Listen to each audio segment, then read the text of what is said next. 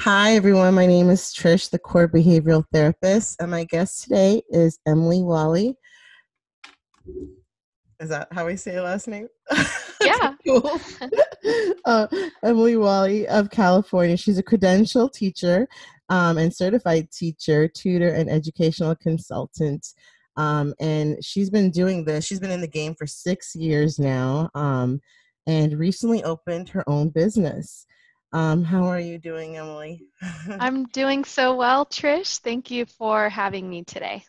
You're welcome. So me and Emily are friends. We met at church, and um, that's how we connected. Um, and Emily is thriving. She has a blog. She she gives great tips on homeschooling. Now, Emily, with everything that's been happening with COVID, um, do you have any tips for parents out there on how to how to situate their kids? Just the nitty gritty or the beginning stages of homeschooling. Do you have any advice you can absolutely. Yeah.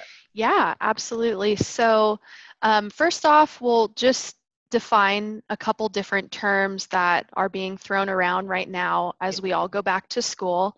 Um, homeschooling usually by traditional definition is um, you know enrolling your student in a program that is usually not um, you know associated with you know a, a, classroom in your typical school district um, you can you know enroll in private programs mm-hmm. um, and and usually some families will go and find a program and then they will affiliate with a public school if they need additional support yeah. um, so it is a, a, bit separate and we also have distance learning and distance learning is something that is very widespread right now um, due to covid and so distance learning would be um, an education program hosted by schools um, to have the students at their homes um, still being engaged in curriculum and the full you know education program but they're not in the physical classroom.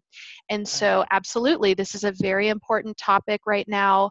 Um, school is just a few weeks away for some families. It's in a couple weeks or a month right. and a lot of families are making the decision right now to either continue distance learning if that's what their school is doing or perhaps making a pivot and deciding to embrace homeschooling right. and so yeah and and i'm sure you you know as well with you know everything that you do at your school district this right. is a really big debate right now for parents oh yeah and um and some parents aren't sure if they want to homeschool or just do distance learning um, and parents who are doing homeschooling they are asking what's the best curriculum to use um, and how and, and i i have a tendency to let the parents know th- this is how you should situate your desk because your learning environment is very important especially for students um, mm-hmm. have your pencils ready have the technology ready all of that jazz um, do you have any curriculums that you can recommend?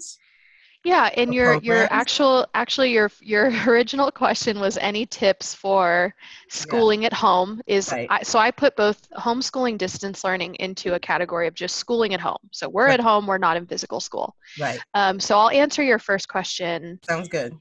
and that is something absolutely I've been discussing with families. It is something that is very top of mind and I would say my initial advice for family schooling at home, whether they are distance learning or starting um, an actual homeschooling program, would be to I have five big things that I always um, recommend. Great. And I'm like, I got them right here for you. Yeah. So um, I always I know, advocate. Only because I know families right now, the anxiety level is so high and families are working and teaching their kids all at the same time and and making sure dinner is on the table and and the kids are eating and they're fine. So yeah absolutely. So, yeah. So i have i can share 10 things okay. if this is helpful to to families. Right. Um, on my blog i break it into part one and two but right off the bat i always advise families to really embrace this new mindset of education is looking different today. It yeah. started to look different all the way back in the spring when COVID first hit us, and we're still figuring out, you know, what are the best ways to learn. So my ten, for my 10 basics of schooling at home, my first point is to embrace a new mindset.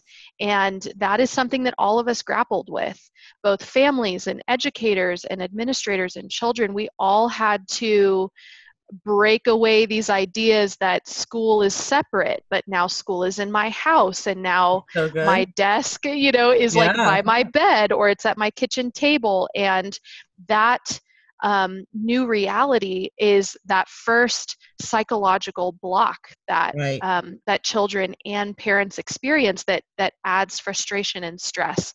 So I think embracing this new mindset that school is in session even though we're at home mm-hmm. is the first step.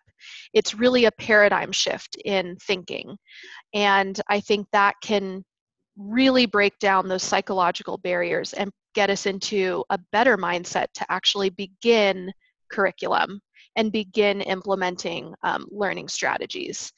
And so I always tell families, you know, as as the adult in the home that's you're also acting as the facilitator and the teacher and the disciplinarian yeah. and wearing all these different hats exactly. i always say that the more the family can embrace this and get excited about it and you know practice empathy and try to monitor their stress levels around their children that is going to be the first um, step toward a successful program That's is so you know is always is always about mindset. So number 2 mm-hmm. is about consistency and a schedule. So number two is maintain a consistent schedule. I always um, I found this in the classroom, and I always tell families structure is great. Children and adolescents, and even adults, we all structure in, we all thrive in a structured environment. And so when we think about the traditional bell schedule at your you know school i think it's less about maintaining this militant order and more about providing a consistent workflow throughout the day. We know when we're going to learn, we know when we're going to take a break, we know when we're going to eat, we know when we can play. And so having that schedule um, anchors us and gets us ready to tackle each and every task. And it's about blocking and it's about knowing what's coming next and predictability. And so I always say for do's and don'ts um, for families that are schooling at home, you know, mirror a, a, typical student schedule as much as possible. If they typically right. have um, school starting at eight, then start at eight. If that's not you know a huge imposition on your family right. um, you know build in that very consistent break or recess or brunch whatever you want to call it have their you know um, subjects in order. Um, just mirror it as much as possible. Of course, you're going to make modifications. Of course, if you have multiple children in the home, you have to accommodate for that as well. But school should start when it's supposed to start. And I think when you know families whether that's um, the student and and the parent when we kind of fall out of that routine and it's more like we'll just wake up whenever today. It's not that it's bad. Right. it's just that it becomes more and more difficult in terms of that psychological challenge to just stay consistent.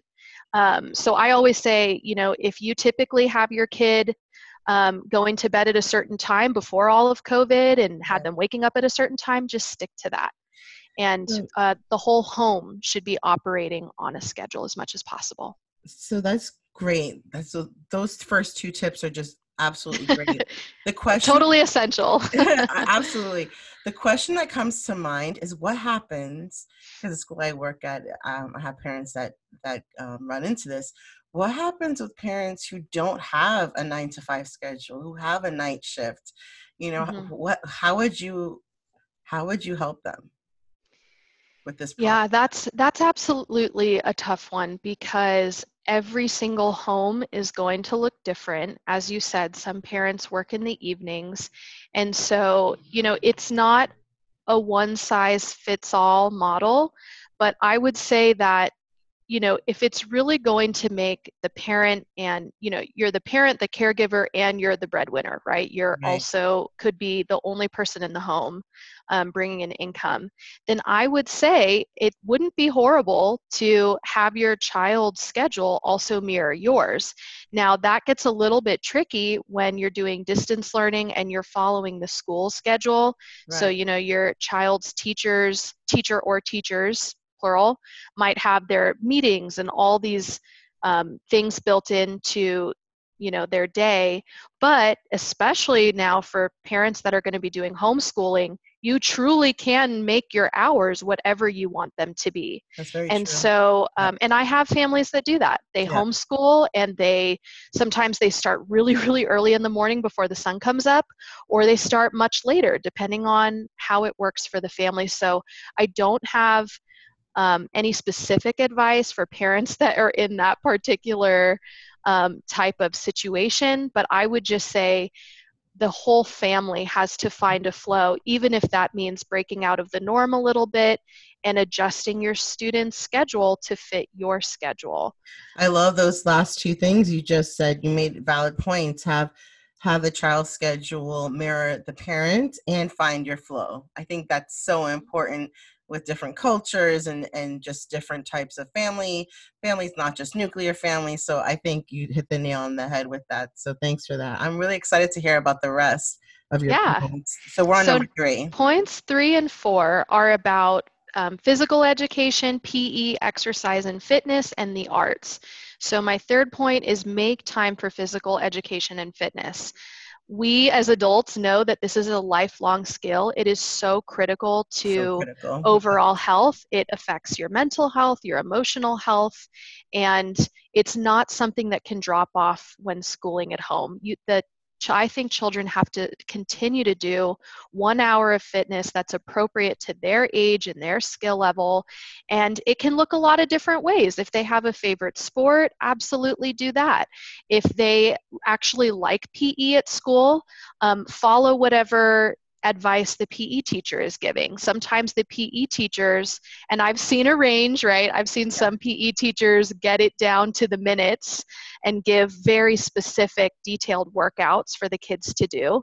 And other PE teachers may be less less structured, but even if um, you have a younger child, maybe that's just free play. That's appropriate to their to their age level.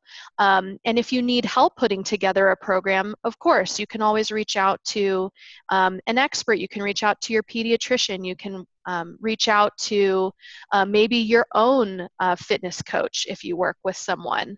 And um, a lot of you know apps and a lot of fitness programs are now accommodating family fitness. So if you can do it together, that's that's great. Yeah. And also um, mindfulness and yoga and meditation totally so fit within that too. So, so it's good. not just cardio, right? It's and it's not just free play, but I always advocate for students to do mindfulness and med- meditation because that also is overall health. And I just say, you know, at at the very, you know, you just don't want your child to to fall into um, just these sluggish, you know, nine hour blocks of time where they're on video games or their smartphone. It's not that video games or apps on their phone is bad or screen time is bad. It's just more if I'm going to allow that, just making sure that the exercise doesn't fall off. Mm-hmm. And then number four, make time for an elective. So mm-hmm. that's more of an upper grade term is an elective. In um, the lower schools, that's usually just, you know, art or, right. you know, something fun, dance class or something. But which is also um, therapeutic, just like yeah, the PE. It all goes back to number one, the mindset. Absolutely. Oh, awesome. it, it does it does help maintain a healthy mindset. So number four is make time for the arts. It absolutely um, is an outlet for your brain to be creative and express itself. And you know, research also shows that brain fatigue from intense problem solving throughout the day, it can be relieved and even overcome by allowing the brain to work on something separate and different. And so, even yeah. if it's drawing, even if it's painting, it could be dance, it could be building, it could be Legos, it could be coding or um, computer software, um, you know, academies online. It could be drama class, it could be putting together videos on YouTube, but allow your child or make space, I guess is more intentional, make space for your child to do at least an hour of something creative where they're building mastery toward a specific skill and it's allowing them to still problem solve, but separate from what they're doing in their other subjects. Creativity is so important and I'm telling you, Agreed. teachers are the most creative people on this planet, if you ask me. So, um, yeah, having kids also be creative also stimulates that side of their brain. So, I'm so with you with that. That's awesome. Yeah, yeah. absolutely. And then number five is um, ask for help. So, obviously, this is a critical one, but I think, and from what I've observed, I have noticed that families you know, at times we can withdraw, we can panic and like, oh my gosh, how am I going to figure out all of this by myself? Right. But again, even even if you um, are distance learning and your child is not going to go back to their campus, you know, anytime soon, there still are support staff. They're still, you know, they still have access to their teachers. They still have access to their counselors. Um, if you have students with special needs, this one is really, really important. I'm sure you so agree, important. Trish. Yeah. You're, you have staff there that can help, even if it's something like, help, I need, you know, a planner for my kid, or help, I need some recommendations on what they can read, or, um, you know, you name it. Um, you have, you know, support staff at school that are there to help if you can take that step. And also, what falls into this is also looking outside of school. So, obviously, for me, Absolutely. you know, I'm a, I'm a private tutor. I pivoted away from public school education and now I tutor. Um, you know full time and what i've noticed is that a lot of families just to be honest with you yeah. they have reached this point um, during covid where it was like I'm just I'm struggling with yeah. wearing all these different hats, having to be the parent and the teacher and the facilitator and the disciplinarian and the administrator mm-hmm. and the receptionist and the cook and the chef and the PE coach.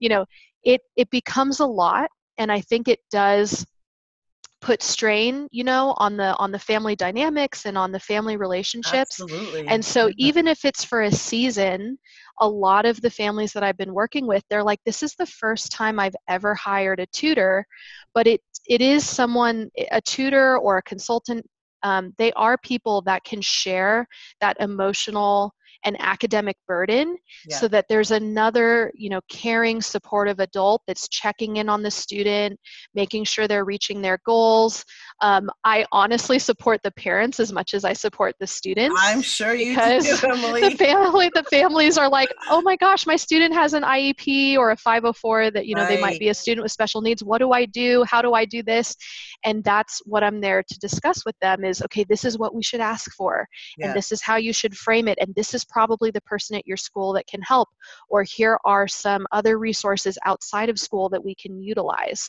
Absolutely. so asking for help is a big one but um, it's more about the risk uh, being able to take the risk for your child advocate for for you and themselves and even reach out beyond the school and getting professional help um, from someone like a tutor or education consultant if you really feel like you really are struggling and could use that extra boost that's so it's so salient what you just said because I do work with students with IEPs as well, and some parents and families don't know um, the resources that are there even at the school and outside the school. Like you said, I recommend to parents to ask for their educational specialist or the case manager or the school psychologist but usually the ed spe- the educational specialist is the one who modifies the child's work, especially if a student has an IEP or a 504 plan. So yeah, you're you're right. You're right there with me. I hear you. Um, what about number six? I think. Yep. yep. So now we're getting a little bit more to the nitty gritty. So six through ten is more about your actual day and putting okay. that together. So for number six, you actually mentioned this, Trish. Yeah. Designating a workstation is number six. And that one is super important because you really it does help the brain when the student True. can have a um, can have a specific area where they know that when I sit down or stand or be on a bouncy ball or whatever, but when I'm in that station, yeah. I'm in work mode. And so, you know, it gets really blurry when we have students in their bed and, you know, yeah. then it can, that can actually also mess with their sleep cycle. And, you know, so I always advocate for, even if it's your kitchen table from the hours of, you know, eight to three, have a designated station where when they're there, they're working and you have all the materials close by. Obviously, you'll take as many breaks as needed away from that station and go outside if you can um, for periods of time, but it is very important to um, stay organized, declutter, decluttering. Um, uh, cluttered spaces really can add stress and this nagging sense of disorganization can really consciously or subconsciously discourage work. So right. you might actually have to declutter now that you're in this for the long haul. You know, we're yeah. probably going to be schooling at home for a while. So oh, I'm sure there's um, a lot of decluttering, a lot of happening today. exactly. So I like to have in this area all of your educational materials, your supplies, folders, bins, whatever you need within reach. And maybe you might even have to reconfigure some things in different rooms um, and think about things like lighting, um, you know, seating, think about um, devices or toys that are nearby. Think about things that are also positive. What can you add to the atmosphere? Maybe um, fidgets or plants or new sources of lighting um, that, that, can stimulate them, or even like an essential oil diffuser. I wrote I about that, that, on the blog. Um, and and I really just discourage don't have your child work in their bed. It it it starts messing with their sleep patterns and you really want to separate work from sleep and that's the same for adults. So it's always like you know 30 to 60 minutes before bed i always say no schoolwork unless they're reading for fun um, definitely not on their smartphones again unless that's maybe the book that they're reading. Just try to separate work from school and play. Um, and then number seven, just to go right into it, is start each day with a plan. Um, so, you know, at my middle school where I was previously teaching, every single student was given a planner or agenda, and that was both symbolic and practical. You know, you have to have a plan for each day, right. and this is uh, especially this is still important um, even though we've done some months of distance learning. This is going to become even more critical as maybe now you're taking on a homeschooling approach and you are the main facilitator for your child's education. So right. I, as, as you know, even for my students that are very young, I have them always tracking their assignments and deadlines. Now, that's not to obsess over it. It's not to create stress about, oh my gosh, I have a test or I have a deadline coming up. It's truly the habit of project management, planning, staying organized, having study skills. I think when done well, it keeps stress at, at a minimum. And so what uh, so pr- another practical piece of advice that goes with this is I say, you know, check your messages and inbox from your teachers or your um, whatever it might be with homeschooling. Right. It could be your consultant. Communication is key. Communication mm-hmm. is key. Well, and and like keep it. Mm-hmm yeah and and like don't let it overwhelm your whole whole day right there's no right. reason for students to have to check the communication 10 times a day right. they can check it in the morning get it all out of the way honestly i have some students that spend a full hour in the morning just checking their messages from their teachers, especially if they're doing distance learning. Get everything out on the planner, know when your meetings are coming up so you don't miss anything. Just have a plan for each day and for each week and each month. Um, and it's just such a lifelong skill for those students. And check them off as they're done and then celebrate when those things are checked off, whether that's at the end of the day or midday. Um, I love. But that. I just think I that's thinking, super important. I love that. I, I do think it's important. I I was thinking about a reward system too when you just said that. So, mm-hmm. yeah.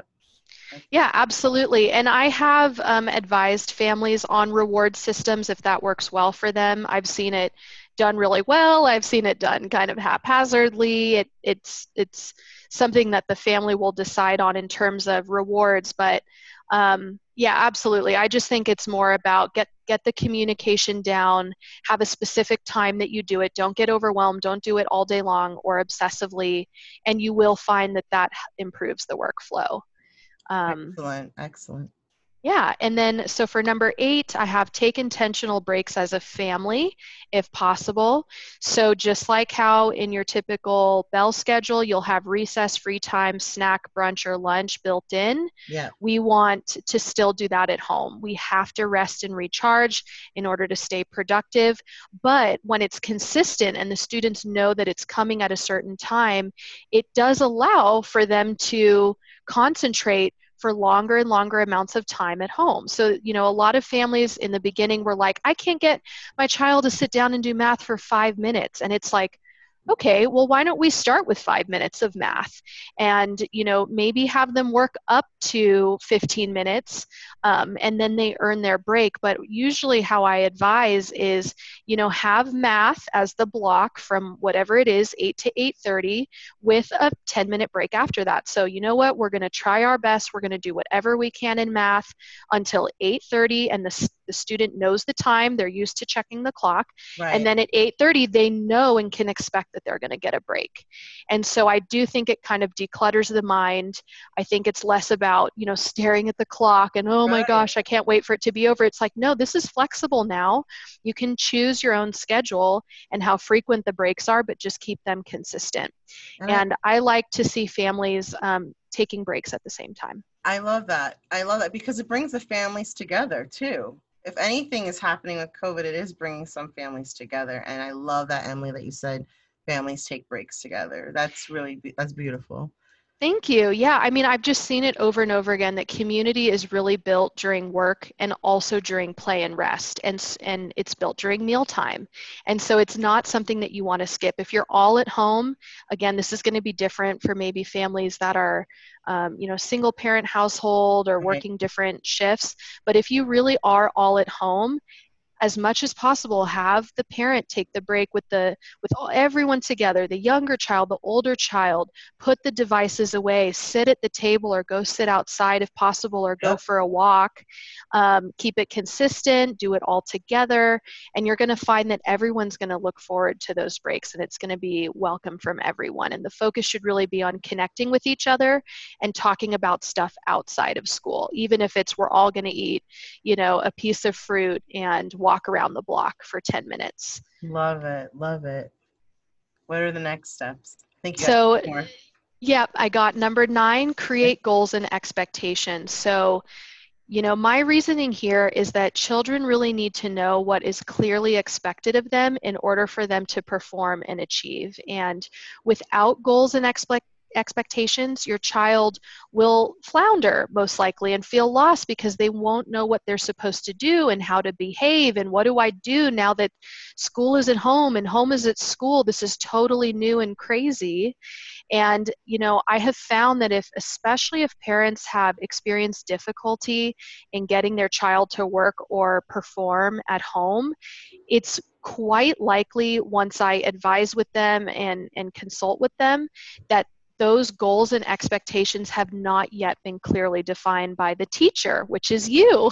Right. and so, um, you know, I, I talk actually a lot of it about this on my blog. It's even a separate, um, it's a separate post, but um, I, I just I think this can't be stressed enough. I really think that, you know, as you're starting the new school year, especially if you're going to do a homeschooling model, sit down with your child and create a list of goals. And here are some um, categories for those taking notes academic, behavior, and personal. And you will do this actually for each of your children because they're all unique. They have different needs. Right. And it can take, uh, you know, from as little as five minutes to 30 minutes. And, you know, when I was working at my middle school, our students would write out their goals in the first week of school and we would review them at selected times throughout the year. And so there's you know a great a great time to do it is in the beginning of the year but it's also never too late you can always say okay you know what we're resetting this week. Let's look at our goals, maybe add something new. And these will be obviously very particular to distance learning and homeschooling. So, you know, maybe, um, so do, would you like to see some examples? Um, so for academic goals, you know, you can do letter grades. That's pretty standard, right? A or B, but some of our classes now are pass fail.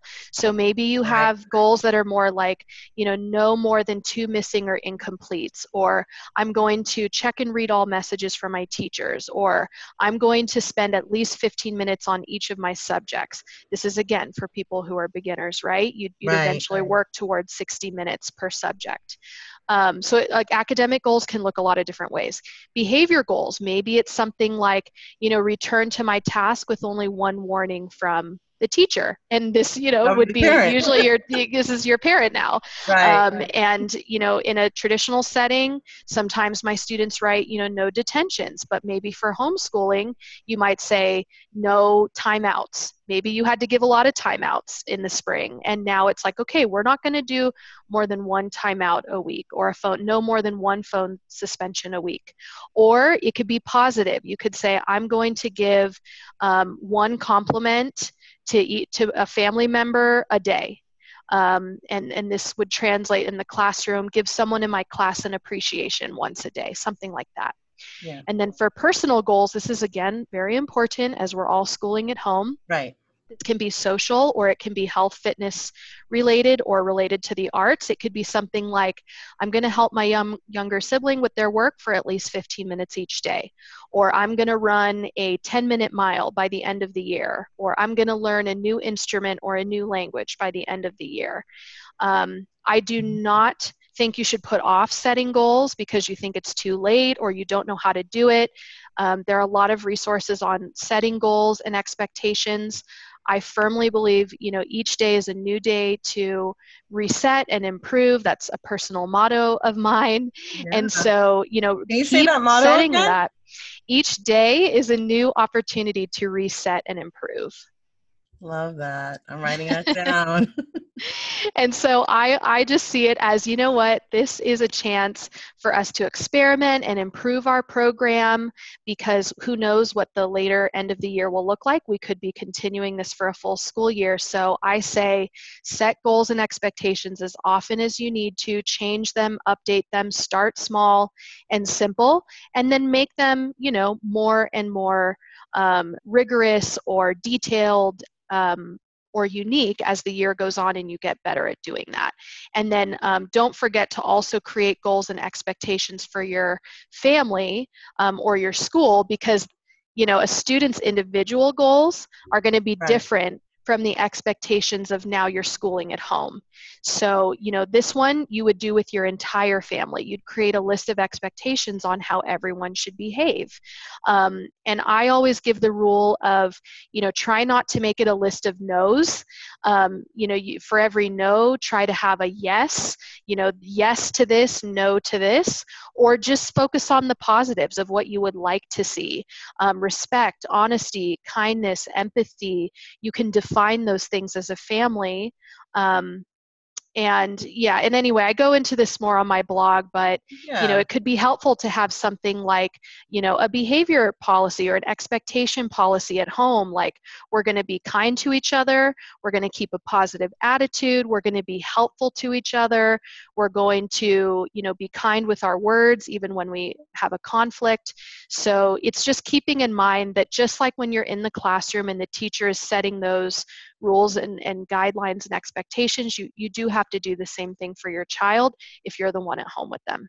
Yeah, where, where I work, we do a charter and there are expectations listed and we place them on the wall laminated. And I, I totally agree with you. Um, parents can do that um, to set the stage and the standard of what the, the, the tone is uh, for the child's education process. So, educational process. So that's absolutely what you said. And yeah, and also, you know, I think the the the best benefit of setting goals and expectations is that reward. Yeah. So, especially if it's very clear what you want your student to do, then you can actually easily celebrate when they've checked things off or when they've completed it for the for that day that. or that week or even that hour, and you're going to see both of you as the parent slash teacher and your child slash student grow in confidence that we can do this together we can actually make a path to move forward together. I love that growing confidence and what better person to help help the student be confident than the parent. I mean, that's great. And you also touched on something as well. Don't have a lot of no's. I, I think that's great. You you can substitute those no's with something else. So if this lacks, then this can happen, you know? And and I think children like to hear the reasoning behind, well, why can't I do that? Um, mm. It sort mm. of sets the, sets the stage. So I love that. Um, number 10. Mm-hmm. Number 10 is um, my number one value in education is empathy. So my last piece of advice to families is just practice empathy during those tense moments and you Love. know uh, embrace empathy practice empathy develop and cultivate empathy i think it's the number one thing that our world needs. I think it's the number one ingredient that we need in the classroom and at home. And again, this is recognizing that transitioning to schooling at home, this is taking a new incredible amount of patience for both you and your child. You are going to become frustrated with each other, and I'm sure you already have in the spring. Um, you know this is so critical to the short term and long term success of your program that you have empathy with your student you have mutual understanding. And i have seen and observed that when a child demonstrates resistance or unwillingness to move forward there's something that's lying under the surface. And empathy is that gateway it's that path for the adult or the caregiver or the teacher to find out what's going on. And so you know just what this looks like practically. Um, if you are having, you know, a conflict or a tense moment with your child, it can be about a homework assignment or something else. I always say stop and ask yourself, um, and then ask your child using appropriate words, what's really going on here? You know, if they're having a tantrum, if they're having a display of extreme disengagement, I think the approach is really get on their level, even adjust your height if it's small children, make eye contact, be present in the moment, you know, tune everything out um, for just that moment. Show them your unrushed dedication to helping them through that moment. And work is put on hold until there's a solution. Love it. I love it. Um, so, can I do the rundown real quick? The top 10? Yeah. Your 10, your 10 um, your 10 pieces of advice, these golden nuggets, your wealth of information, by the way. so, number one is the growth, the mindset, create a new mindset. Two, consistency and scheduling. Three, PE. Four, an elective or the arts. Um, five, ask for help. Six, uh, six through 10, it's basically number six is your workstation, um, such as materials and whatnot. Seven is having toys and fidgets nearby. Am I correct with that? Number um, seven is start each day with a plan. So that was more about planning and setting up, uh, yeah, structure. Right. And I love that. And eight is take breaks, as many breaks family wise, like the whole family takes a break. Um, nine create goals and you can update these goals um, as far as academic goals behavior goals and expectations pers- and personal goals such as you know I, what stood out to me was running a mile in 10 minutes. I, I love that. Um, and number 10 was my favorite too empathy. I think yeah. empathy is needed. It's so needed during this time. Um, for each other, for the teachers, for the students, the children, and for the parents. I think it's so important and vital. Um, if anyone wants to get in touch with you, Emily, because you are obviously very savvy with this stuff, homeschooling, and, and very educated. If someone wants to get in touch with you, or let's say hire you, um, how can they get in touch with you? Yeah, absolutely. Um, so they can contact me at my website, www.emilygracetutoring.com. My Instagram is the same name, Emily Grace Tutoring. For Instagram. And yeah, right now I'm doing free consultations for families before, you know, I ever um, ag- we ever agree to move forward with a program and put something custom together. I always offer free advice on maybe there are simple things that can be improved or what really are they looking for, what are the needs and goals. Um, and so I always consult for free, and even outside of tutoring, when the family needs help and the parent specifically needs support, um, that consultation is just part of the, the fee that I that they pay me for tutoring. Um, but yeah, I welcome any and all questions. I have a ton of resources on my blog, so that's at my website. And I wish everyone the best of luck for the upcoming school year. And I think with empathy, we can absolutely move forward and we can make it a successful, wonderful year. Thank you so much, Emily. And your blog is on your website, right? Yes. Awesome. Yeah, correct. Thank you so much, Emily. You are amazing. Emily, thank you for having me. Thanks for being here. It was so nice talking to you. Bye, thank everyone. You, Trish. Good luck. You. you too.